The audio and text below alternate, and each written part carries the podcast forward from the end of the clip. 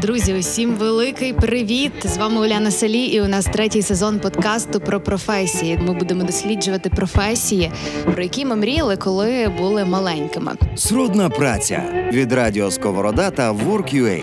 Адже краще починається з будь-якого місця. Друзі, усім великий привіт! З вами Уляна Салі, і у нас третій сезон подкасту про професії, де ми ловимо амбасадорів своїх професій, так ми їх називаємо, і випитуємо у них, як це так е, відбулося, що вони стали тим, ким вони мріяли. І Цього сезону справді мріяли, мріяли з дитинства. Ми будемо досліджувати професії, про які ми мріяли, коли були маленькими. І так сталося, що е, в нас у Львові живе справжній полярник. Звучить це слово трішечки навіть казково, я би сказала, але ця людина дуже дуже реальна. Це Ігор Дикий, зоолог та полярник, так правильніше. Ігоре, привіт. Вітання всім слухачам, вітання. Я рада, що ви знайшли час, і я рада, що ви зараз не в експедиції. Хоча я знаю, що ви знову плануєте чергову. Ми про це обов'язково поговоримо. Що і до чого? Ви учасник чотирьох антарктичних експедицій, е, і ви сказали, ми трохи поговорили перед записом, що. Е, три з них це е, як ви назвали сталі, і одна сезонна. Річні. Річні. Три, так, три це річні, коли е, практично зимуєш е, більше. Ну, вона триває ця експедиція більше 12 місяців. Іноді 13, іноді там може навіть затягнутися і до 14. Ну, буває і 12. Але це називається річна експедиція, тобто це якраз полярник-зимівник. Тобто тоді залишається тільки невелика кількість людей на станції. Саме саме вони називаються зимівниками або полярниками. А інша частина науковців приїжджають на роботу на сезон. Це коли літній період, коли океан відкривається від криги, і тоді можна сказати такий науковий десант. Ну і не тільки науковці приїжджають і працівники е, технічного е, забезпечення, якщо якісь ремонти проводяться на станції обслуговування. Але це є вже сезонна експедиція, називається сезонна. І сезонна експедиція ну, триває від місяця до трьох місяців часу, переважно в літній період, коли це можливо, погодні умови дозволяють. Я навіть читала десь краєм ока, що буквально цього вересня 21-го року завершився набір в чергову експедицію антарктичну. Ви також будете брати в ній участь? Ні, е, зараз е, я не беру участь в експедиціях. Е, власне, на станцію Академік Вернадський е, крайня моя експедиція була е, в 19-20 році, коли я виконував обов'язки начальника експедиції, начальника станції Академік Вернадський. І це була 24-та українська антарктична експедиція. От якраз ми повернулися в розгар першого локдауну, коли з проблемами ми добиралися до України з карантинами. Оце якраз був 20-й рік, буремний, такий ковідний. От то зараз якраз е, е, відновлююся від тих експедицій ага. і намагається повернутися до звичної роботи е, біолога-зоолога. Супер. А звична робота біолога-зоолога це яка? Ну, е, в першу чергу я е, викладаю на кафедрі зоології так. Львівського національного університету імені Івана Франка. От, Де я практично і став біологом, бо я вчився на цьому факультеті, і я виріс на цьому факультеті. Починаючи зі студентських років, так сталося. І, як кажуть, допрацювався до доцента і до полярника. От. А загалом, е, поступ, коли я поступав на біологічний факультет, то, чесно кажучи, я навіть не сподівався, що я потраплю е, на е, біофак. Я навіть вже був готовий йти в армію після школи, бо ну, в ті часи ну, це якраз ми поступали 92-й рік. Це ті початок буремні 90-ті, тільки Україна стала незалежною, і все було дуже так непевно.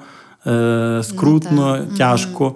І, А я ще навчався е, в Львівській школі інтернат е, номер один.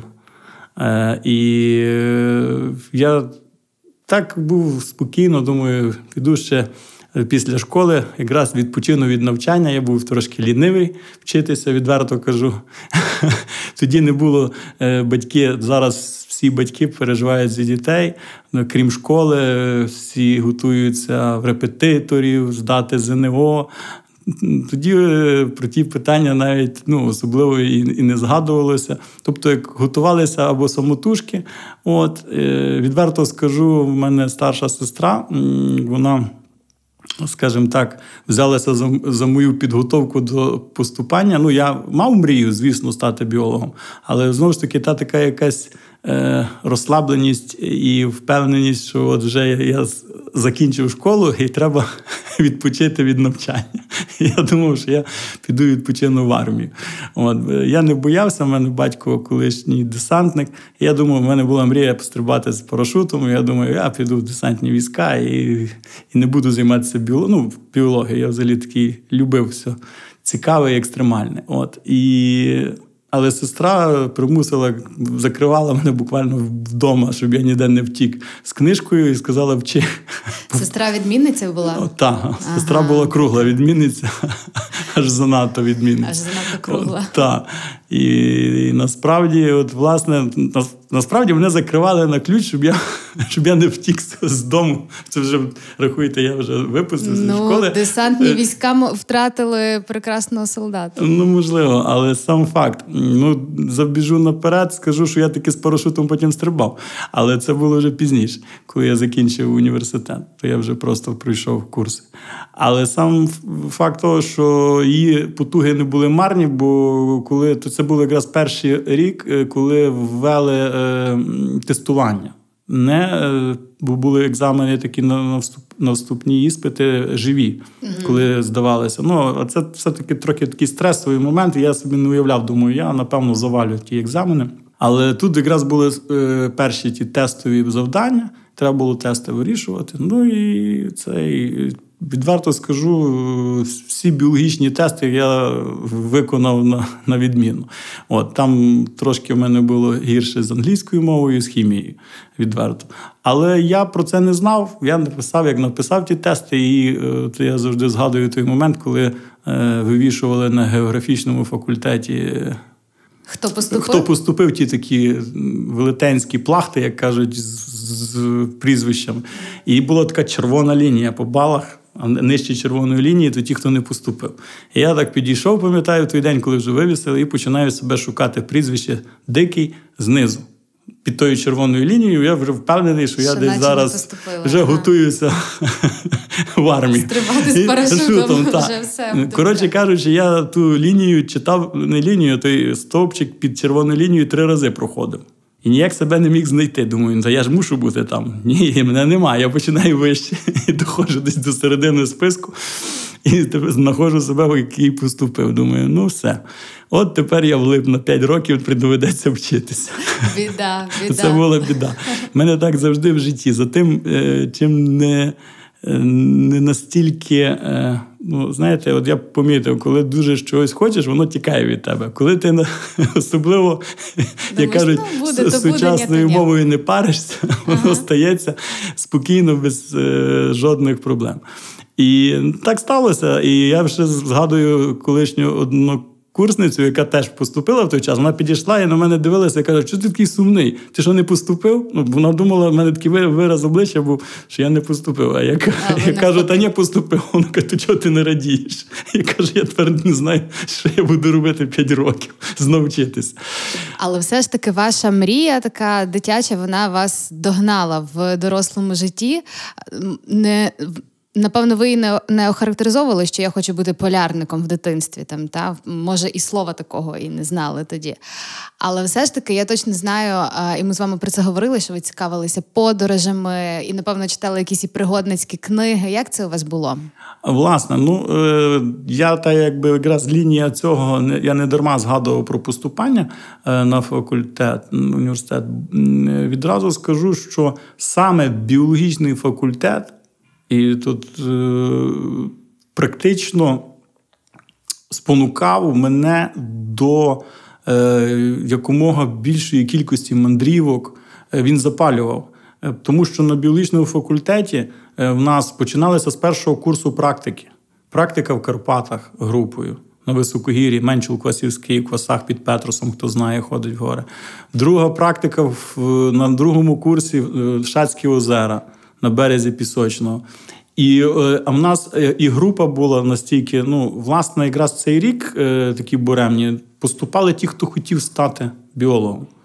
І навіть хотіли стати саме не просто біологом, а зоологом, тому що ще в той час зараз вже студенти визначаються ж на другому курсі коли яку кафедру вони хочуть. А ми писали відразу, як вступали, на яку кафедру. І я, коли писав кафедру зоології, там був ще друга альтернатива, якщо би там забагато людей було. І я думав, ні, якщо я попаду на іншу, я не буду вчитися, я тільки на зоології. Я хочу займатися саме бути зоологом. І практично 90% нашої групи. Це все е, були настільки мотивовані люди, які хотіли бути зоологами на той час. Ну на той час ну, це були буремні такі часи, що не дуже хтось хотів вчитися і і займатися. І, власне, оця група сформована. Я веду до чого? До мандрівок. Я потім, вже коли ми закінчили, у нас настільки дружна була, ми настільки часто їздили в різні мандрівки, окрім того, що це були і, і е, практики, але ще й крім того, мандрівки вихідного дня просто поїздки влітку, окрім практик, то нарахував 54 виїзди. Ми робили групою за весь за 5 років. Непогано. І це до нас приєднувалися інші групи. У нас така була, знаєте, як кажуть, гоп-компанія, такий стержень, який всіх запалював, і всі казали: О, ми хочемо з вами, а можна ми до вас приєднаємося. Ми їздили і в Карпати, ми їздили і е, Печери Поділля, ми їздили і на Полісся, ми мандрували е, і в Крим їздили, е, де ми тільки. ну, в кінці, до речі, після буквально за 4 дні до вручення дипломів, і будучи я ще на конференції е, в Польщі, я купив карту Татар. На той час. І ми умудрилися четверо чоловік поїхати в Татри за чотири дні до вручення дипломів і сходити на гору Риси і вернутися до Львова і ще організувати випускний. От, ага. Тобто, так, і от, власне, саме от біофак він е, вже втілив на той час мої мрії дитинства тих книжок, що ви мене запитували, повертаючись до того, mm-hmm. що я хотів мандрувати. Дуже багато, ну, власне, це теж такий момент, що я кажу, книжки. Зараз все-таки більшість, ну. Так, книжки і електронні читають, але більшість я дивлюся по дітях, по своїх е, мало читають. Є окремо, звісно, окремо діти читають, але це одиниці. А в нас тоді не ну, якби в нас були телефони, напевно, я би теж сидів в телефоні, скажімо так. Просто у нас не було того моменту. Але коли були, особливо е, завжди я згадую, коли хворів, ну що робити? Сидиш вдома, так? Якась там ангіна, чи чи попав в лікарню, пам'ятаю, з Боткіна з жовтухою. Та там три місяці я взагалі просидів, було так довго. То я стільки книжок перечитав. Ми приносили мені ті книжки, бо цілий день лежиш ну, на ліжку, що нема зима. І власне так, і ці книжки, і Жуля Верна, і Конан Дойля, ті мандрівки, і були багато, багато різних там.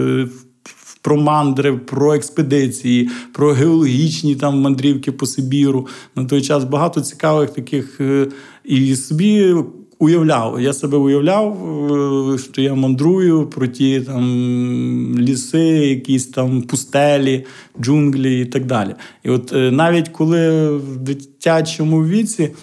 Чи пам'ятаю навіть е, ну, в дворі, як десь хлоп, з хлопаками бавилися, ми завжди я любив, я такий фантазер, був, ми там е, складали карту, якісь там купали там землянки. Не, не скарби, а такі робили якісь там шалаші в парку, ще щось, і собі уявляли, що це ми десь там, що це не парк, а це якісь там джунглі Амазонки, там ще щось, ще щось, ще щось.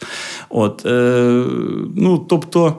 Це були дитячі ті мрії. Потім вони потрохи е, дозволили розширити горизонти завдяки тому, що саме я потрапив на біологічний факультет, і саме у нас така була е, і, в принципі, і є та дружня група зоологів. Тому що, до речі, всі, хто були в нашій групі, всі залишилися. Ну знов таки 90% там одиниці винятки.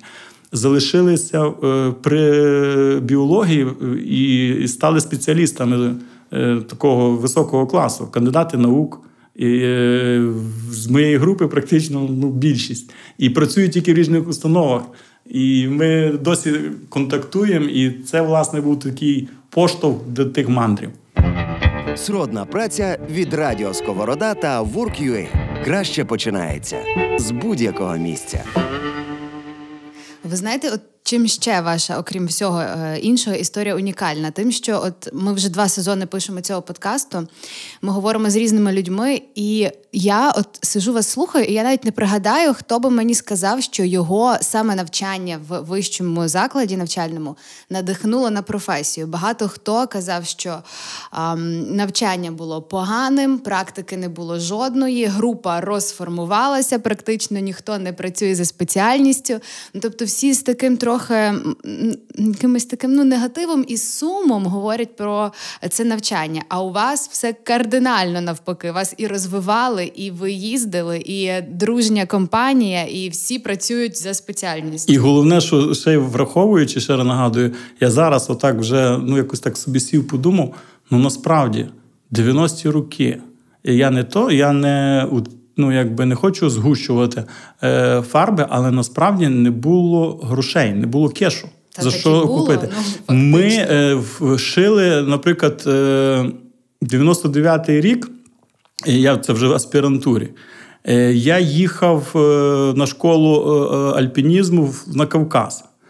То ми самі шили спальники пухові, просто то не пух, це було куряче пір'я, грубо кажучи. Але е, на секунді купляли пуховки, старі розшивали, і не було в магазинів супер-пупер. і Я вже не говорю в телефоні магазинів, що можна замовити. Не було е, магазинів е, спорядження спортивного, яке зараз яке хочеш. Ну.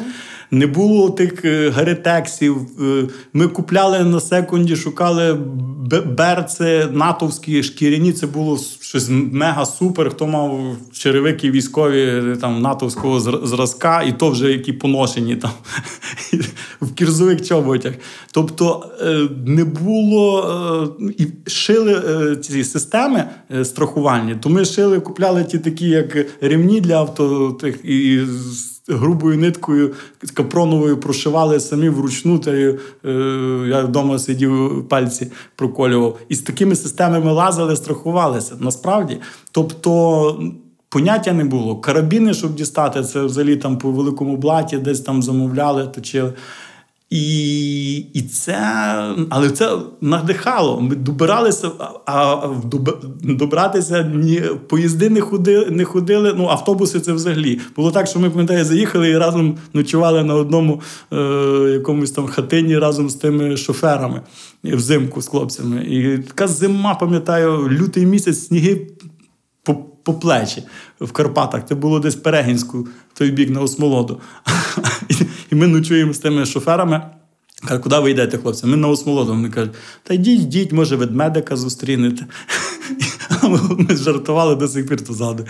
І ми в якихось фуфайках, якихось тих. Ну, одяг був взагалі. Ну, ті фотографії дивишся, таке враження, якісь довоєнні, чи ще й чорнобілі фотографії дуже, ну, на цей час. Ми якраз, якраз на тому зламі. Потім Ага. вже е, пам'ятаю. Ну, але, але було бажання. Знаєте, воно так, напевно, є якийсь такий момент, коли, знаєте, як кажуть, заборонений плід солодкий. Коли того нема, то хочеться. А коли вже є великий вибір, тоді якось воно інакше. Навіть зараз я дивлюся по е, студентах, е, наприклад. Ну, дивіться, ну навіть зараз останні два роки.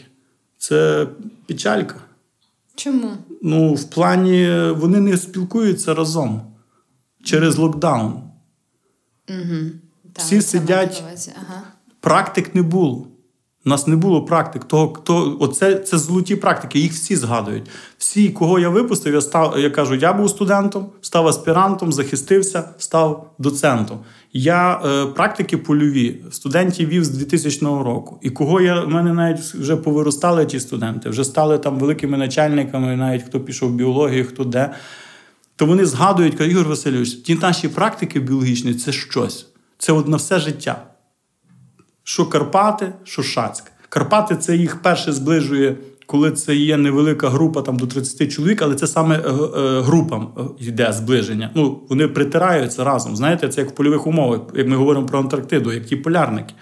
Вони вже ну, різні діти на той час. Одні з села, які вже вміють, знають, що таке життя доросле, тому що вони працюють вже з малку. Другі, скажімо, більш такі міські, що не знають, що таке помитися холодною водою з керниці і так далі. Але вони потім притираються, вони здружуються, вони ну, як знаходять один одного. Е, і таке саме е, потім, коли в Шацьк, то взагалі це їде цілий курс.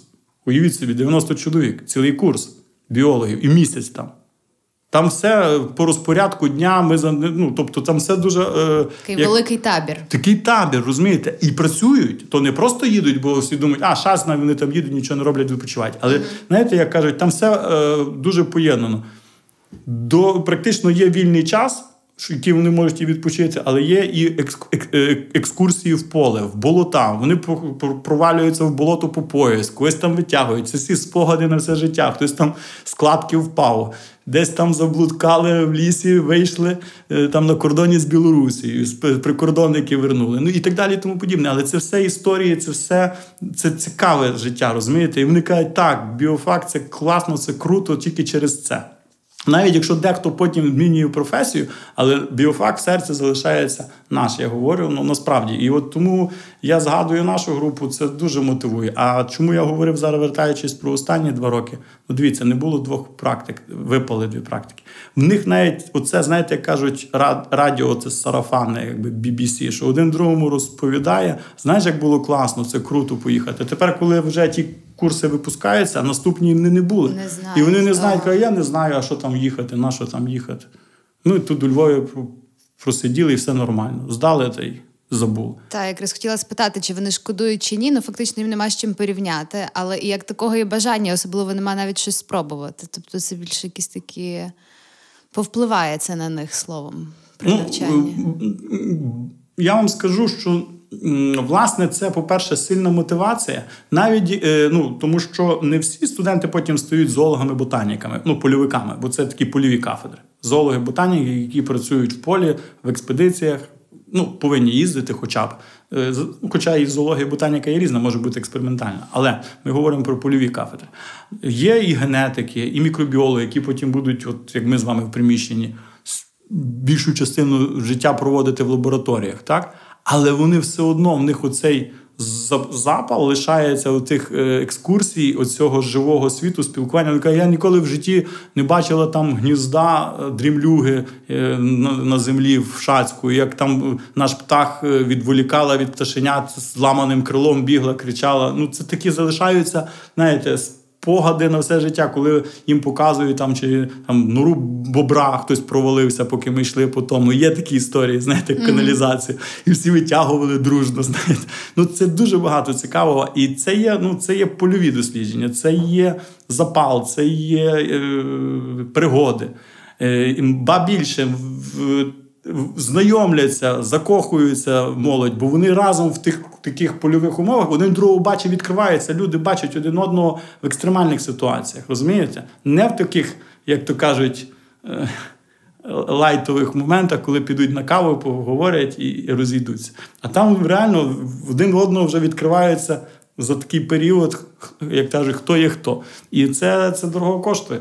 Е, саме ось такі е, практики. І я, вертаючись до того, кажу, що мене дуже надихнув у той період саме е, університету. Якщо інші факультети, можливо, розчаровували когось, то я навпаки, я це для мене така, знаєте, золота сторінка спогадів, і я абсолютно щасливий. Це ну, такі виглядає... щасливі роки життя, не дивлячись на те, що вони були 90 Виглядає так, що справді розчаровували їх факультети і розчаровували також і викладачі, які були. Але я підозрюю, що у вас було зовсім по-іншому, і включно з викладачами, в яких теж горіли так очі, бо все ж таки це не тільки залежить від е, групи студентів, а якась підтримка підтримка старшого мусить бути у вас. Якесь менторство було, так правда ж? Саме так, власне, в нас були суперові викладачі. Я от це теж хотів сказати. Дякую, що ви мене е, підвели до того. В нас були суперові викладачі. На жаль, ну, багатько з них в молодому віці пішло, чомусь так сталося. Так Ігор Миронович Горбань був, Євгенія Борисівна Серебродольська, які проводили у нас практики. Михайло Загульський, ботанік. Це ну там так сталося життя, такі долі в них, що досить молодими, там в районі 50 років вони від хвороби або від аварії загинули. Але сам факт того, що вони просто нас мотивували, ми на них дивилися, знаєте, е, як на скажімо, ідолів та на героїв. І, Але вони передали естафету. От ми взяли в них естафету. Тепер я теж був звичайним студентом. Так? Після Антарктиди тепер на мене студенти дивляться: о, Ігор Дикий, там, там полярник і так далі. Ну, Тобто, це зрозуміло. Їм цікаво, вони їм цікаво слухати мої лекції. Ну, Бо ви практик. Бо я, я маю багато цікавих історій. Е, насправді можу розказати, як воно є насправді. так? І багато курсів або спецкурсів я читаю на на факультеті, і навіть між е, різними курсами. У мене є не тільки е, спецкурси, або ну, раніше читав і загальні курси. Е, зоологія хордових, але окрім того, є і спецкурси, там теріологія. От, власне, що я зоолог, теріолог. Я е, займаюся моя спеціалізація савці, звірі саме.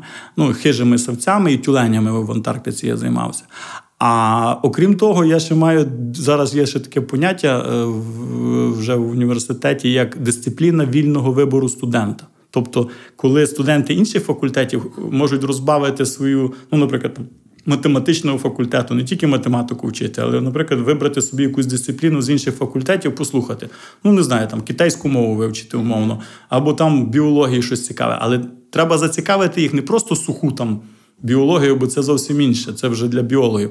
А в мене є, наприклад, отруйні і небезпечні тварини спецкурс, де я розповідаю, як. Їх розрізнити, як надати першу допомогу, і як е, е, з ними поводитися, якщо так сталося. Десь що ви зустріли їх от при мандрівках. Дуже популярний в мене цей курс на другому курсі. А ще один е, дисципліна вільного вибору, яку я теж читаю, це є виживання в небезпечних умовах. Теж студенти багатьох більше ста чоловік записано і слухають з різних інших факультетів, і цікаво почути. Всі лайфхаки і можливості ну, трошки поносило мене по планеті. Можу розказати. Ну так, я от е, знайшла, я собі зробила скрін. А просто я, я, от коли читала про вас, я собі думаю, боже, зараз е, всі маркетологи, маркетологи, СММ, копірайтинг, дизайн, туди ну, різні різні професії, які хочеш і не хочеш, але головні напрямки Ігора Дикого наукові це трофічні зв'язки біоти суходолу Антарктики, живлення та міграція тюленів, ну і так далі. І просто я прочитала ці кілька слів, думаю. Що це за людина така фантастична, прийде до мене на, на розмову. І більше того, я десь бачила що ви казали, якщо б не борсуки, то ви б е, не були в Антарктиді, правильно? Так, так, теж. Ну, в мене все дуже пов'язано. Я кажу, мріяти треба. Ну, е, Моя дисертація е, стосувалася тематики борсука. Тваринки. Дуже цікава тварина борсук. Це мій такий, як сказати. Талісман. Талісман, так, правильно, дякую. Е, з дитинства я цікавився бурсуком, е, бо коли я е, багато часу, я ще скажу, проводив не тільки у Львові, а на канікулах в селі. І в принципі, я, хоч якби. Вже народжений у Львові, але я мене дуже село приваблювало через те, що я там відчував себе на волі. Правильно. Mm-hmm. І я міг собі ходити на річку на рибу. Я до лісу ходив так, як до парку. Бабця переживала, казала, як ти так в ліс ходиш. Я собі сам склав карту лісу, намалював на міліметрівці. На тій карті я собі позначав, де є нори лисиць, бурсуків. В мене вже була практично курсова робота зроблена ще до вступу в університет. Бо я вже практично ну, на міліметрівці склав повністю карту е, нір е, лісу на території там свого населеного пункту. Я все знав, що я тільки, де тільки я не лазив, що я там тільки не збирав і так далі. І е, ну, практично е, Бурсук вже в ті часи ну, мене цікаво, він був такий досить. Ну, Цікава тваринка, я по нього почав читати. Я ті нори знаходив, а він е, живе в нього з сім'ями і кланова структура. Тобто вони такими кланами живуть. Їхні сім'ї настільки, е, ну скажімо, вони охороняють територію. Вони е, серйозні копачі і архітектори. Вони нори риють дуже глибоко.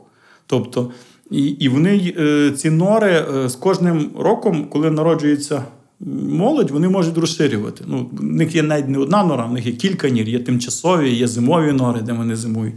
На великій глибині камера знаходиться, бо я розкопував, але не жилу нору, звісно, для дисертації, то я точно знаю, не не, не, не по літературі. Камера знаходиться на глибині там, більше трьох метрів. От бачите, висота, і от тут скільки ґрунту, то йому викопати. І ця тварина, ну, це такий, скажімо, Е, невеличкий песик розміром. так? Родина куницеві, він належить родич куниць. Ну, До чого я веду? Що е, вони, по-перше, дуже чистоплотні. Вони е, спеціально роблять туалети біля території своєї, які наповнюють і мірою наповнення загортають ґрунтом. Ямки такі. От туди ходять. І мало того, вони ще й крім того розсаджують таким чином дерева, тому що вони живляться, е, вони всеїдні, але і насіння їдять. Ну і уявляєте, перегній разом з насінинами він закопує в ямку і кожен раз міняє такі, як туалети, які потім е, проростають в вигляді кущів і насіння. Тобто дуже корисна тварина, е, дуже смілива тварина. Його дуже важко вполювати. Е, ви можете побачити в Ютубі багато цікавих роликів. Ну, зокрема, родич нашого бурсука, американський бурсук, є навіть відео, як Грізлі е, на нього хотів напасти і потім тікав від нього. Тому що воно він маленький, він такий, знаєте, як ті бультер'єри. Голову втягує, зуби міцні, щелепи масивні, і він не боїться. Йому головне тільки так прийняти ну, якби, захист, щоб в нього за спиною було якесь дерево або якийсь камінь, щоб зі спини до нього не зайшли. Дорослого бурсука старого вполювати собаками просто нереально. Навіть в нурі, коли там пробували шашками викурювати з нори, то вони просто задом затикають нору і не дозволяють диму туди зайти. Вони собак загрібають в нурі, е, ну, норних собак, які не не навчені, то взагалі не закопують їх, заганяють від норок і просто роблять обвали, і собака гине там. Тобто настільки цікаві тварини унікальні. І от, власне, я займався їхнім дослідженням. Е, на заході України. От, е, І поїздив багато від Полісся до Карпат, досліджував Борсука і е, захищав дисертацію я в інституті зоології у Києві. Бо це тільки єдиний інститут на той час такі дисертації можна було захищати кандидатські.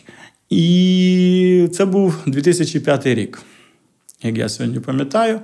І після захисту дисертації, звісно, робили там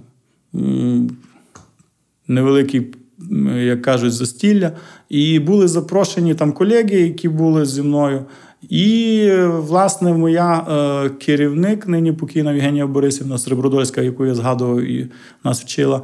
Е, вона е, е, її колега, з яким вони також їздили в експедиції свого часу, такий Олександр Пекло таке прізвище пекло по-козацьке. Якраз для полярного. Так, так, так. І він вже був на той час е, на Вернацькому. Він був першим, до речі, біологом на Вернацькому.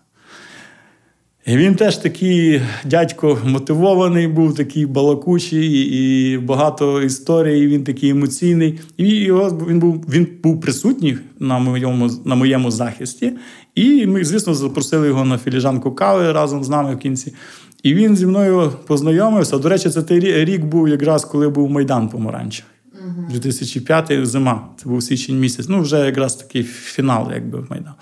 І, і от вони теж на піднесенні, він такий патріот, е, е, киянин. І ми з ним залишилися надовго ще спілкуватися. А я вже після на той час я вже був на Кавказі. Е, на Альпшколу пройшов. Я був в, південному Сибірі на Алтаї, на Білусі, найвищій вершині Сибіру. Ми з хлопцями ну, вже з тою групою альпіністів, бо я вже почав займатися альпінізмом на той час. І було що говорити. А він тут мені про Антарктиду, я ніби ще там не був. Та запилився, і він почув, що от якраз я такий якби персонаж. Ну, ви відчайдух безстрашний просто. Я слухаю. І він е, це я кажу, це був просто випадок. І от ти кажуть, знаєте, хто людей магнітить по спільному тому. Це про те, що ви кажете, не сильно мріяли, ну не думала. Тут воно а, абсолютно, абсолютно. Я ж їхав захищати дисертацію, no. я ну. про це не думав. І коли от ми з ним пере... обмінялися телефонами, познайомилися близько.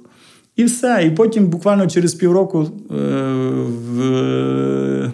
Так, це був жовтень 2005 року, а я в січні захищав трошки більше. Він мені дзвонив серед вечора і каже: Ігор, це я. Ще й на такий телефон домашній, тоді мобільний, так ще. І каже: Ти е, присядь. каже.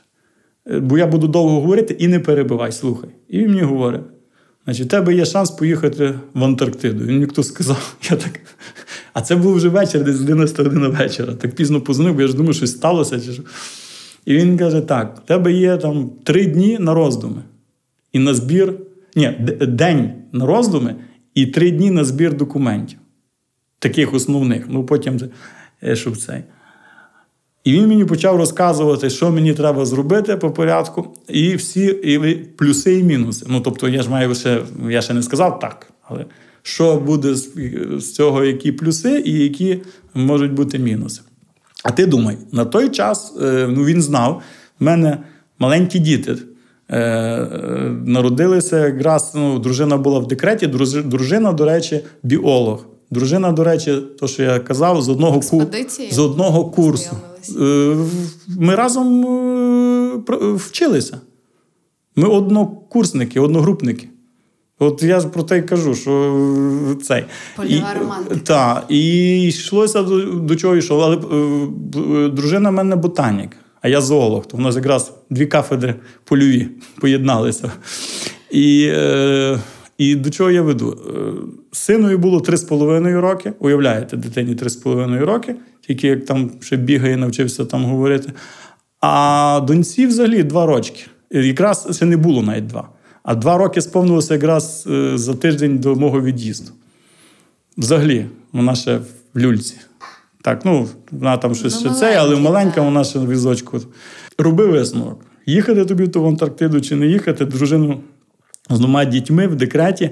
Плюс, ну, але йшлося про те, що е, ще один нюанс: то не тільки ну, одне з таких, що залишити дитину з дітьми дитину. Е, кажу з дітьми, з, з дружиною дітей, дітей та з, самою. Але ще е, друге питання на той час про Вернацький ми майже нічого не знали. Зараз ну, лінивий тільки не чув про Вернацький. Зараз вже настільки пропіарена станція, вже там пінгвіни знесли перше яйце, вже вся Україна знає. Я жартую, якби до того часу яйця не зносили пінгвіни. Ми вже жартуємо. Знаєте, ну тобто з'явилися інстаграм, телеграм, канали, ну якісь інформація. Там сніг впав на Вернацькому, всі знають, що вже сніг впав. Зразу ТСН, пряме включення. Пряме включення з Ігорем Диким посеред ночі. Таке, так. Ну бо е, щоб якісь новини. Тобто настільки вже про Вернацький знають всі. Вернацькому е, на сайті Антарктичного центру є повністю е, фотографії, е, якби панорама, не панорама, а віртуальна мандрівка по станції. Тобто, навіть якщо людина там не була, вона може зайти, походити по е, приміщеннях, і, і ви вже маєте уяву, де ви будете жити рік. Правильно? Угу. А я поняття не мав. Я собі уявляв я собі уявляв ту станцію. Ну на той час я трошки ще ж поїздив. Я був на Кавказі, я був на Сибіру, так я був на Алтаї то я бачив ті будиночки зимов'я, знаєте, і мені щось таке уявлялося, що то таке, як в Сибіру, де знаєте, такі двері, як то через щілини буде вітер задувати зі снігом.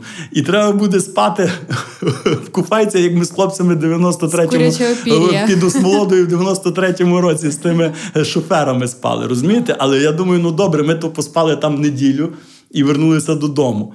А, А то цілий рік. рік. І я собі думаю, чи я то витягну в таких умовах, там, розумієте, в кірзаках чи в чому, там, в снігу, на тих морозах. Ну, я собі не уявляв. Собі картину малює, знаєте, як людина найстрашнішу. Я собі малював найстрашнішу картину.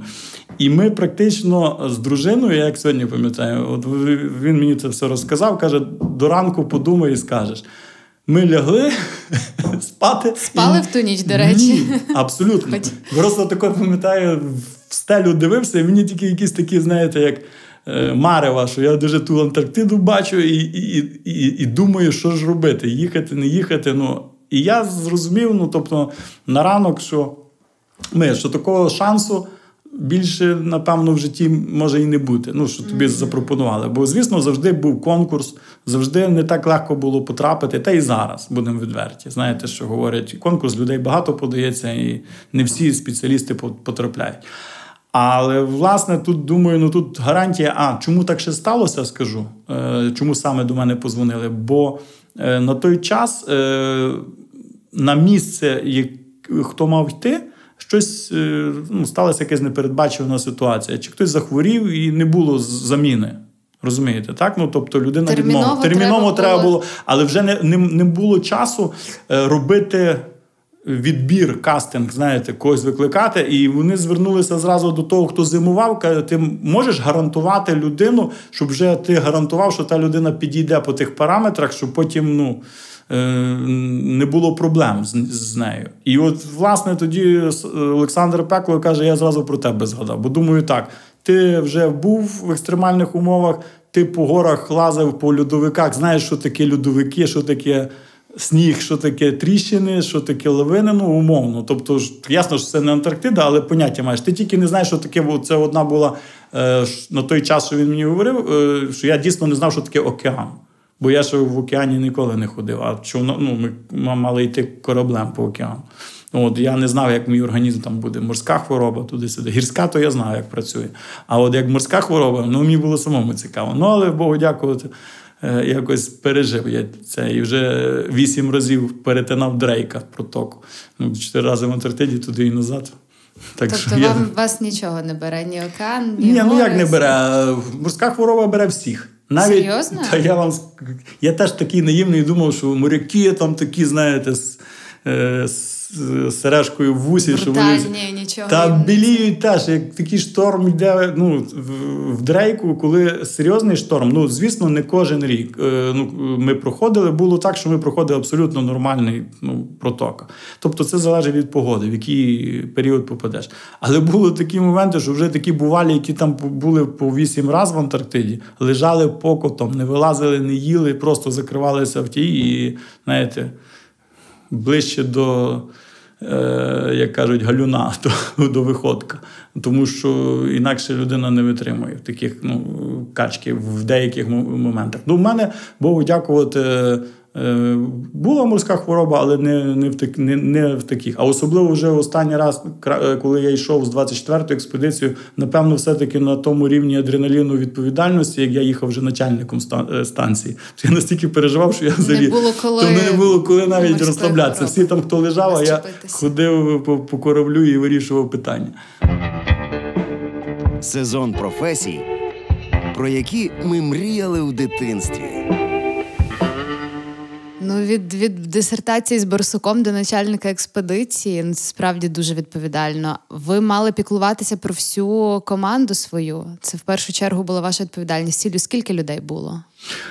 Ну, у нас е, людей е, було 12 в цій експедиції, коли е, бо попередньо то було 13. З кожним разом чомусь зменшувалася е, кількість, ну скажімо так, е, економилося на людях. Але по факту це є небагато, це є мало. Е, ну, це ми говоримо про зимівників, які залишаються на цілий рік зимувати. Оця експедиція. Частина з них, ну це вже кожен раз це розказую. Це є половина, це є е, працівники технічного.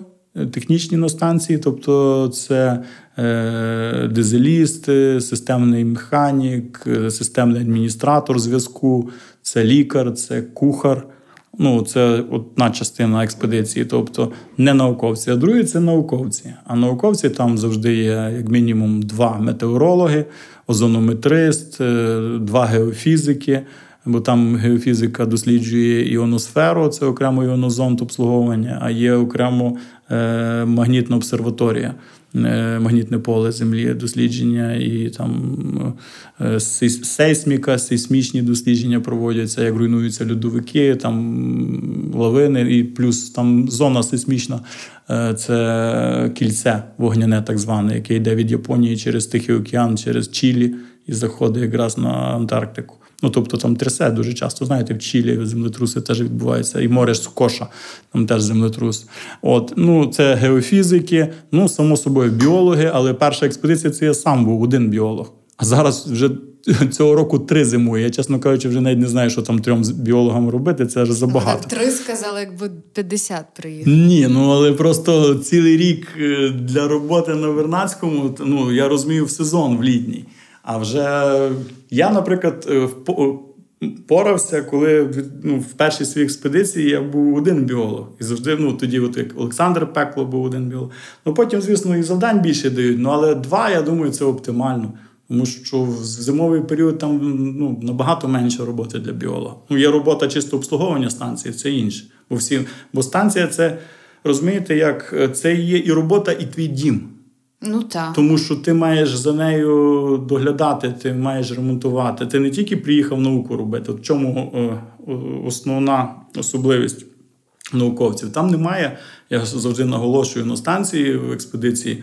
Не може бути там е, градація. Я там доктор наук, а я кандидат, а я там е, простий електрик. Всі однакові, всі рівні. І начальник станції рівний. Начальник станції, звісно, є керівником основним, як кажуть, і, і, і, і цар, і Бог в плані як капітан на кораблі, тому що ми на острові цілий рік, і він відповідає за життя людей.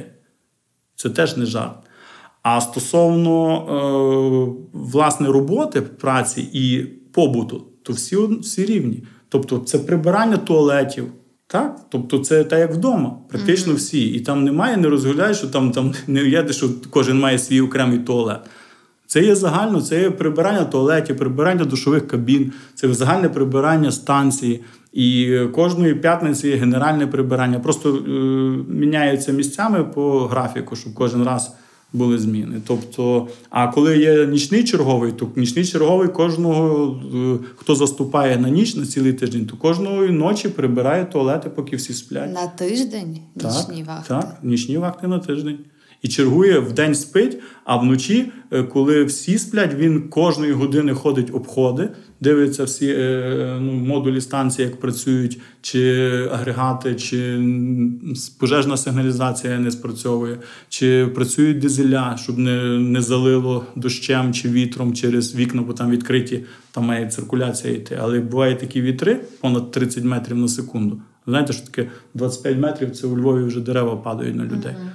А це 30 метрів на секунду. От металічну бочку вітер піднімає пусту 200-літрову і несе в повітрі. Так що в таких і він виходить на вулицю в таку погоду, має обійти ті модулі, передивитися, тому що може бути, наприклад, е, там і були такі випадки, наприклад. Е, коротке замикання і загорання, але сигналізація не спрацьовувала, бо вона всередині, а, а ззовні пішов провід і почало зовні горіти. А на вітрі моментально роздувається такі ті. Тобто дуже багато моментів. І ця людина не спить. Мало того, він поки всі сплять, крім того, що він кожну годину ходить на огляди, то він ще, ну та і я в тому числі, коли чергував нічним. І так виходить в рік 4-5 разів чергують. То е, практично м, прибирає основні коридори станції, там, де найбільше ходиться, і туалет е, душові за ніч. На ранок то має бути вже все сухе, помите, так як в армії. А які наукові роботи, наукові відкриття ви привезли? От такі най, найвизначніші з тих експедицій? Ну, в першу чергу, е, я скажу, що я привіз не, не, не, та, не, не стільки відкриттів, ну, відкриття теж, але е, всі відкриття вони робляться в процесі. В першу чергу привозиться е, науковий матеріал. Матеріал є різний, так? Е, Я завжди жартую, що е, геофізикам найлегше вести матеріал, бо їхній матеріал вміщається на жорсткому диску.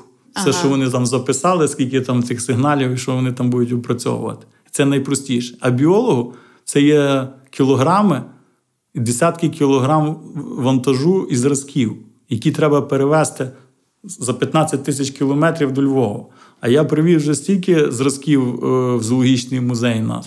До речі, запрошую вас піти на екскурсію. Там є і, з Антарктиди зразки, і в тому числі дуже багато цікаво. І е, саме е, полягає в зразках. Це є зразки біологічні мохів, лишайників, які досліджуються на наявність безхребетних тварин, описи нових видів. Це є зразки риб антарктичних, цікавих і зразки які ми брали з риб, паразитів риб. Це теж одне з завдань, коли розтиналося і фіксувалися паразитів. До речі, я то можна довго розповідати. Риби антарктичні, що ви знали, практично всі уражені гельмінтами. Всі. Кожну рибу, яку розтинаєш, там просто ну, окрема планета заповнена, або як корабель підводний, який заповнений гельмінтами, починаючи від голови, закінчуючи внутрішніми органами і різними гельмінтами. Це дуже цікаве дослідження, бо саме в таких водах. Ну, В Арктиці теж риба, до речі, теж є гельмінти, але ці гельмінти антарктичні вони відрізняються від тих арктичних, бо є там свої цикли розвитку. І дуже цікаві дослідження зараз якраз проводяться нашими паразитологами, описуються і нові види, в тому числі. От, е, І е, крім риб, ну, є, наприклад, серед тих антарктичних риб є така білокровна щука. В неї кров не містить еритроцитів, е, верніше не містить гемоглобіну. І вона не є червоного забарвлення, вона прозора, як вода. І взагалі сама риба має всі такі свої внутрішні органи, вони практично світлі, білі або такі жовто, жовто е, такого е, напівпрозорого кольору. От і а саме чому? Тому що в цій крові е, білки антифризи, такі іншого типу, які дозволяють їй витримувати такі низькі температури. Бо вода в Антарктиді, температура води. Мінус 1,9, мінус 1,8. При мінус 2 утворюється антарктичний лід, тому що воно дуже солено. В такій воді, розумієте, вижити живому організму дуже важко. І оці такі адаптації Е, таких екстремофілів тварин. Е, там дуже багато цікавих, і в тому числі ці тварини безхребетні, які в мохові, в лишайниках, е, там цілий світ тварин. Ну, Це не не мікроби, а хоча і мікроорганізми теж досліджуються. Це окрема тема мікроорганізм в Антарктиці. Тобто є багато напрямків, є дослідження популяції пінгвінів. Зараз зі зміною клімату дуже цікаві дослідження, тому що змінюється клімат і змінюється Антарктида. Раніше там не було, ну скажімо так, е- описані ґрунти. Так, бо ще ґрунтів як такого, бо ґрунт утворюється через органіку, має mm-hmm. бути тварини. Але в зв'язку з тим, що е, відкриваються з-під льоду площі е, велетенські суходолу, а в основному це скеля гола.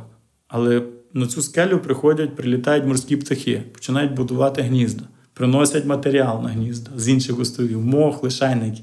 Вони їх як розпоширюють, вони проростають. Мало того, що їх в гнізді температура там плюс 30 градусів, щоб ви знали, наприклад, в Мартину. Так? При тому, що тут холодно, так, ну, в літній період.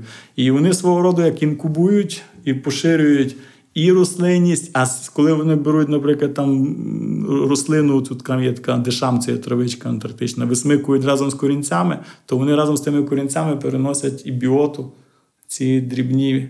І мікроорганізми, і безкребетні разом на іншу територію. І таким чином їх розширюють. Тобто йде така експансія і формування ось е, ну, такого нового біому, тому що е, раніше в Антарктиді поняття тундри не існувало. Тундра була в Арктиці, так? Був ліс, лісотундра, тундра, і тоді вже там сумнівальні, нівальні. А тут е, вийшло, що було просто, як кажуть, скелі і льодовики. А тепер вже потрохи це все вкривається мохом, лишайниками, вже починає проростати травичка, то, що було на субантарктичних островах. І Антарктида потрохи починає зеленіти. Там, де відступає лід, наступає життя. І воно починає зеленіти, утворюються нові ґрунти, їх ще називають орнітогенні ґрунти, бо від орнітофауни, від птахів птахи приносять. І мало того, вони ще не тільки гнізда будують, Пінгвіни, наприклад. Уявіть собі, пінгвіни. Е, е, Гніздо пінгвіна в середньому важить 17 кілограм. Я навіть не задумала, що в пінгвінів є гнізда. Ну, не всіх. В ем- імператорського пінгвіна нема гнізда. Він виносить яєч... Не яйце. його імператорських яйце виносить лапок між, діло. між лапками. В них є такі, така кишенька, е, бо самець, власне, бо вони взимку. Це є окремий такий е, екстремал пінгвін. А всі інші оці пінгвіни. е, е, Антарктичний пінгвін, Аделі пінгвін, пінгвін е, Дженту, або його називають субантарктичний пінгвін. Віслюковий, ще його називають, бо він видає звук, як віслюк кричить. То вони будують гніздо з камінців. І от такий віслюковий пінгвін гніздо будує з камінців. Ми от проводили дослідження, зважували, то в середньому таке гніздо важить 17 кілограм. І колонія близько там, 2,5 тисяч гнізд, 2,5 тисячі гнізд, як ну, колонія, так? е, цього пінгвіну на, на- на наших островах. То якщо помножити, е, я просто знаю, бо я якраз сьогодні в малій академії е, школярам чи, проводив, читав, то якраз свіжі е, спогади. То от одна така колонія, ну це наші дані, ми самі це проводили дослідження. Просто чому я цифри пам'ятаю? 41 тонна там і 7 десятих. Ну, грубо кажучи, це рахуйте 41 тонна на цілу колонію тої гравію. Якщо порахувати, скільки вони переносять на ті гнізда камінців з берега. А які тварини найбільш дружні до людей? Там у вас пінгвіни, тюлені. Ну, е, дивіться, пінгвіни вони не настільки дружні, вони, вони навіть нагловаті, скажімо так. Вони е, вже окупували всю територію довкола Вернацького, бо раніше їх там до 2006 року не було. У 2005 році були так- перші спроби робити гнізда. Чому? Е, вони були по сусі... на сусідньому острові.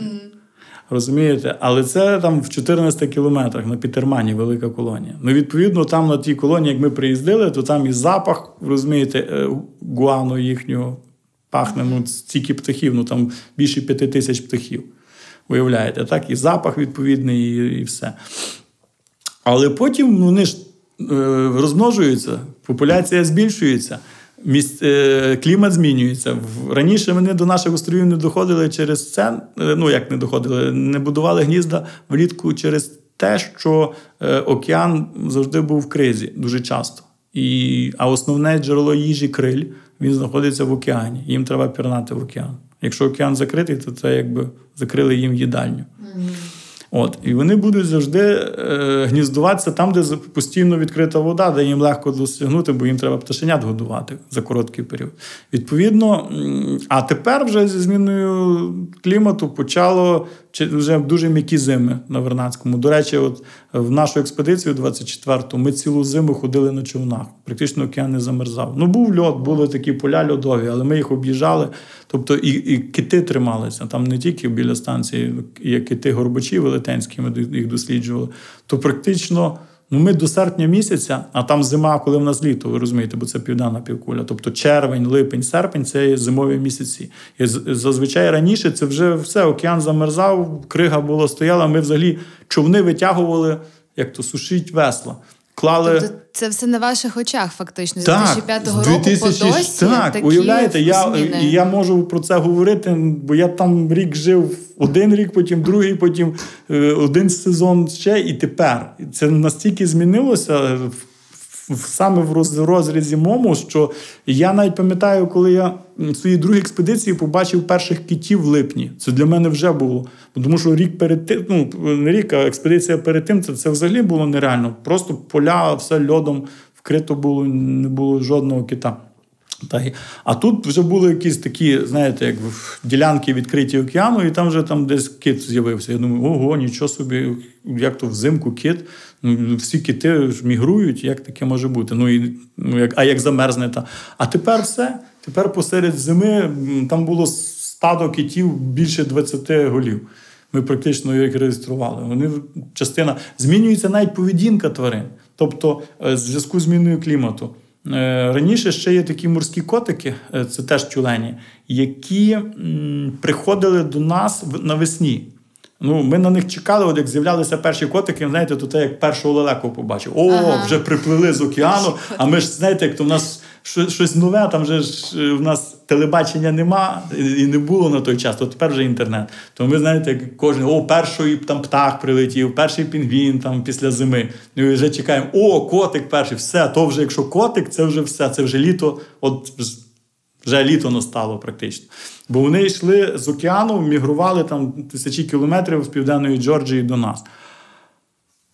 А тепер котиків по 100 особин лишається зимувати на наших островах. Тобто частина з них, знаєте, як, як люди. Одні мігрують, ну залишилися консервативними, що вони таки йдуть на міграцію. А другі думають, ліниві, на що мені туди плисти там тисячу кілометрів, мене і тут добре кормлять. Океан відкритий. Ну, холодно чуть-чуть. Ну, перетерплю. Ну, вже не такі температури, колись були мінус 40 на Вернадському, а тепер мінус 25 найнижча. І то короткий період. Ну, тобто, практично такої температури нема, тому низької. І уявіть собі, ота як е, і аналогічна ситуація з китами, тому що кити також самки, вагітні, е, статевозрілі е, особини, вони мігрують до ближче до екватору, ну, коли зима антарктична, в теплі моря. Тому що щоб народити малят, вигодувати, потім ну, з ними пливуть назад влітку, щоб годуватися крилем в Антарктиду. А от частина особин, які не беруть участь в розмноженні, і це ну, залишається там. А навіщо їм теж мігрувати? Океан відкритий, їжа є, є. Все, вони прийшли, вони там затримуються до тих пір, поки не почне замерзати. Тобто змінюється поведінка. Аналогічно, якби я ще раз наведу приклад, у нас на зиму вже перестали відлітати лелеки. Почали собі, мають що їсти і ходять по полях. І все. І ми цілу зиму бачимо так. Ну, щось таке змінилося, так? О, ну, так подібно до цього. Роботу своєї мрії шукай на Work.ua. Адже краще починається з будь-якого місця. Тобто прогнози такі не дуже втішні. Якщо ми спостерігаємо таку разючу зміну за ці Йдуть. роки, то Насправді. просто тут ну нема коли навіть бити на сполох. Це треба вже моментально. Ну, це, це, це є факт. Це є факт, який я кажу, бачив на свої очі, і, але і тут відчувається цей факт зміни клімату. Навіть ви відчуваєте. Та. І зміна клімату вона пов'язана це в глобальному плані. Е, подивіться, окремі зими малосніжні. Подивіться, що в більшості зараз регіонів спитати вода в керницях низький рівень води з кожним роком. Е, Хто мандрує по Карпатах, згадайте, зараз я от два роки назад ми по горганах йшли, то там верхні, що я пам'ятаю, коли ми ходили от в ці часи, то там купа було джерел. Зараз треба спускатися, набирати воду з собою і нести, тому що наверху ти вже джерела можеш не знайти. Сухо. Тобто, ну, в Карпати. Ну, тому це, це ми відчуємо і тут. Просто Антарктида, я кажу, це такий Дуже континент, як приклад. лакмусовий папірець. Знаєте, на білому фоні дуже добре все видно. Тим паче, що він на полюсі планети. Чим він унікальний? А ви там взагалі як космонавти, якщо я собі так проводжу аналогію, вас туди заслали, давайте скажемо. Ви там круглий рік без там якихось і людей, і е, дек... ну, зв'язок, напевно, є вже. Ні, то зв'язок зараз Та є. Зараз, є е, ви знаєте, чесно, я скажу, що зараз е, я от якось так, як ми згадували 90-ті, то я кажу, ми як той останній вагончик е, потяга, е, що ми ще застали той совок, який розвалювався, і якраз. Перебачили на очах, як формувалася незалежність України, і навіть брали участь в цьому. І, і далі е, ці- всі такі періоди, е, скажімо, еволюційні. І аналогічно я в Антарктиці е, на Вернадському я застав всі покоління різні. Тому що теж якось так попав на межі. Мені так ну, я можу порівнювати, розумієте? Я застав ще тих олдскульних полярників, які зимували на совєтських станціях. Бо я вже ж перше покоління, яке вже нове українське, яке, які я не, не, не був ніколи на совєтських станціях. А, а були хлопці, які ще з нами зимували, які були і в Арктиці, в тому числі, не тільки в Антарктиці. Вони розповідали, тобто свого роду вони мали ще той дух е, тих старих полярників, передавали якісь там і традиції, і цей. Хоча, ну як то, і було всяке, і кажуть, і ще такі, і ще Совковські, різні, але ми застали, я кажу, ще це покоління, тих, як кажуть, зубрів. Потім ми прийшли. Тобто, вже перше, якби покоління. Після нас я вже рахую, напевно, вже четверте, якщо не п'яте. Бо вже от зараз формується нове. Мені здається, навіть вже п'яте покоління полярників, навіть п'яте, які вже їдуть в Антарктиду абсолютно ну, за іншим, мені здається. І вже, от чесно вам скажу відверто. Е, я просто бачу той інтернет з одного боку. Я не кажу, інтернет потрібен абсолютно. Я не проти інтернету, але все добре в міру. І він він ну, зняв ось цю поняття, як би вам правильно сказати. Розкриває всі карти, і немає якби такого вже духу. Ну, карти то не то, що карти. Е, Карти то можна розк... Ну, та, з одного боку так, але з другого боку, ну, просто тобто, нема нема відчуття е, е, е, автономки. А люди повинні відчувати, що вони йдуть, знаєте, як як підводники.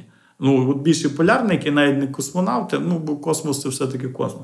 Більше як під підводному човні. От можна порівнювати. У нас навіть колись був раціонник підводників.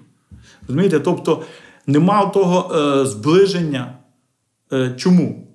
Тому що я тепер можу закритися в своєму кубрику і мати далеко десь всіх, бо я маю інтернет. І я спілкуюся в інтернеті зі своїми. Ви мені не потрібні. Розумієте? А коли ми цього не мали, ми були командою.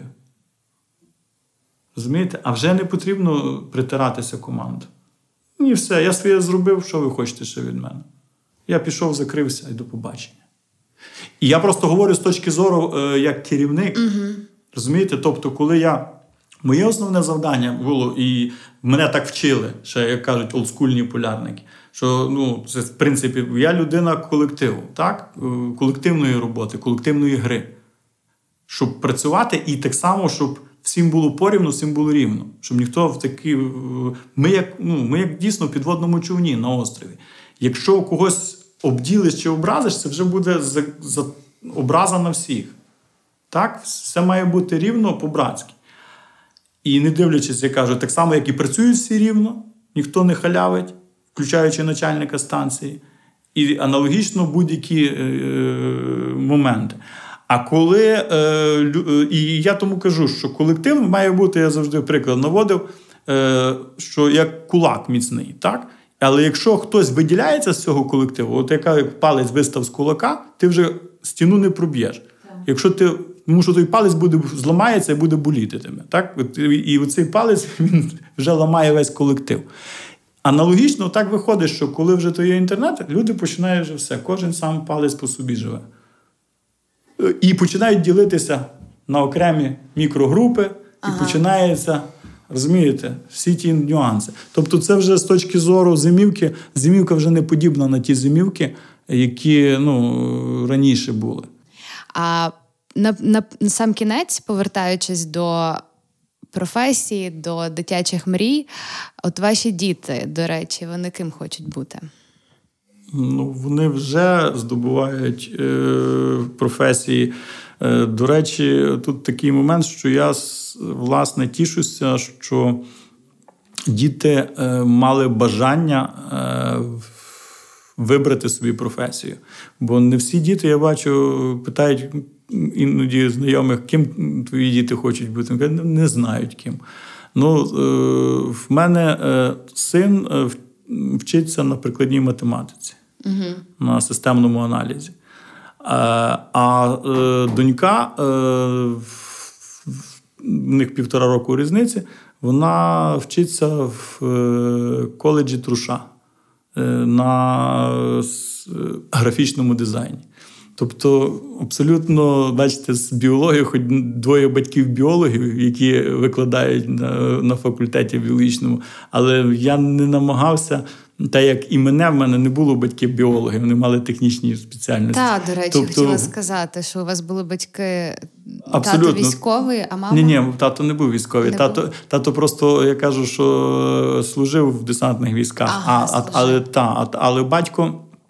Батько мене багаторанний, він в мене багато професій мав. Він і був і будівельником, він закінчив будівельний технікум, а потім був ще другу, виш, другу освіту, мав е, юристом працював. Але теж мені допомагав, об'їздив багато свого часу е, в відрядженнях і привозив мені теж різні, там, е, як кажуть, біологічні сувеніри, і мене тим спонукав е, до мандрівок. А власне, а мати в мене інженером працювала на електроні. Нашому все своє життя з 18 років закінчила технікум. Потім Ну, виглядає так, що біології там не було. не було точно. абсолютно. Але вони мені сприяли. Я дитина хотіла займатися. Я тягнув додому все, всілякі ем, збирав мушлі молюсків, жуків, колекції метеликів, сушив гербарії і так далі. Тобто був таким класичним натуралістом. Все мене цікавило. Ну, напевно, всі кругом хотіли бути якраз е, космонавтами, ким там ще, я не знаю. А, е, та, на той час були? е, в садочку так. Хлопці всі хотіли бути танкістами Сол- або військовими, а дівчатка хотіли бути медсестрами. То такий був такий стиль тогочасний. А, а я Ігор казав, Дикий а- палеонтолог. я хотів бути палеонтологом. Я такий журнал, е, не журнал, а зошит мав і вирізав е, з газет, шукав е, різні такі. Е, Замітки про розкопки, десь там знаходили якогось динозавра. Ну тоді, до речі, теж інтернету не було. Якісь це, це було на е, найцікавіший журнал був е, вокруг світа, довкола світу, і натураліст. Що ви просто все. І я от з цього всього десь знаходив, і в мене думаю, я буду їздити в експедиції, буду розкопувати, шукати динозаврів. Скелети. Дуже часто діти чомусь ось в такому малому віці люблять динозаврів. Не знаю чого, але от власне якась така тема. Але я про динозаврів дуже багато знав. Мені мати колись подарувала книжку в дитинстві на день народження про динозаврів, таку унікальну, дуже гарну. І я з тими динозаврами на пам'ять був знав всі їхні назви. І так далі, латинські в тому числі. І от я казав, я хочу бути палеонтологом. Ну, палеонтологом не склалося, став зоологом. Дотично, недалеко. До речі, про динозаврів. Ще одну можу цікаву історію коротенько сказати. В цій експедиції 24-й, коли крайній, коли я був керівником, е, ми разом е, з геологами київськими, професором Бахмутовим е, і, власне, його. Колегою е, зараз, е, боже, вилетіло мені прізвище. Зараз секунду згадаю. Е, тільки що пам'ятав. Мало з тим згадаю потім. Значить, вони, власне, такі справжні геологи. Потужні, які постійно в експедиціях їздили, як кажуть, самі такі віддалені куточки. І е, ми організували вихід на материк саме. Е, е, Мітрохін згадав.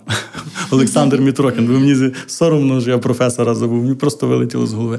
Бахмутов і професор Мітрохін з Київського університету. Професор дуже сильний геолог. І, власне, і польовики теж такі, ну. Класичні е, екстремали, які пройшли багато гір і льодовиків. І от, власне, ми організували вихід материк на материк е, на гору Пірі. Це дуже далеко, ну більше майже під 30 кілометрів від е, краю е, берега. Бо саме станція Вернадський вона розташована е, на острові, не на, мате- на материку. І саме ми робили такі проміжні табори. Ми, наша мета було зайти на ті ділянки, де виходи отих порід корінних назовні з-під льодовика. Оце що цікавило геологів. Ну, я більше організовував логістику, і, і, мене більше як біолога там менше вже роботи було, бо льодовик там не, не так сильно щось є. А як я як супровід е, е, альпіністські так, страховки організовував. І от ми всі разом. Е, У нас там була більша група, там у нас був чоловік шість в першій е, закидці. Але до чого я веду?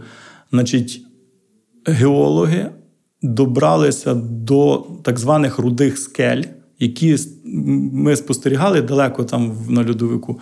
І вони таки до них добралися, взяли зразки. І е, зразки показали, що це є їх вік, це є осадові породи мезозойської ери. А мезозойська ера це саме це, е, це той період, коли були динозаври. А всі інші, до речі, породи довкола нас це все вулканічні, тобто там нема осадових порід. Виявляєте? Мало того, вони ще й знайшли на сусідньому острові відбитки рослин. Е, Камінні скам'янілі. Тобто, оце є перспектива в тому, якщо на, на цих рудих скелях, десь в тому районі, а воно йде танення, е, шукати, е, робити якісь більші такі детальні дослідження, то ймовірно можна навіть знайти рештки динозаврів, бо це мезозойська ера або відбитки. Окрім того, я скажу, що в Антарктиці вже знаходили динозаврів, тобто, але тільки в інших ділянках, не в, не в нашому секторі, бо наш сектор до цього часу був невідомий. А знаходили з другого, ну скажімо, боку, в східній Антарктиці. То я робив, до речі, статтю в, журнал Колосок для дітей, школярів. То підібрав там, е, пригадую, 9 різних видів динозаврів. Ото би була дитяча Е, мрія. які знайдені в Антарктиді зараз на той час. Тому в нас ще все попереду. Можна ще і шукати динозаврів біля Вернадську. Та-та-та, і то справжня мрія втілиться в реальність, я переконана. То, от, власне, до палеонтології. Ага, до Десь трошки доторкнувся. Та журнал Колосок. Круто. На цій ноті завершимо цей випуск. Ігоре, я безмежно рада, що ви. Ми з вами разом відкрили третій сезон е, подкасту про професії і про дитячі мрії. Ви чудесний приклад того, яким має бути цей сезон. Далі буде цікавіше. Я вам дякую за цю розмову. Подкаст буде жити довго. Я думаю, дочекається, коли ви вже і повернетеся 23-го року з вашої експедиції, і ми запишемося ще раз і розкажете про свій досвід, як все прийшло. Дякую вам. Дякую. Успіхів. Дякую, Ліна. З вами Уляна Салі, і у нас третій сезон подкасту про професії. Ми будемо досліджувати професії, про які ми мріяли, коли були маленькими. Срудна праця від Радіо Сковорода та Work.ua. Адже краще починається з будь-якого місця.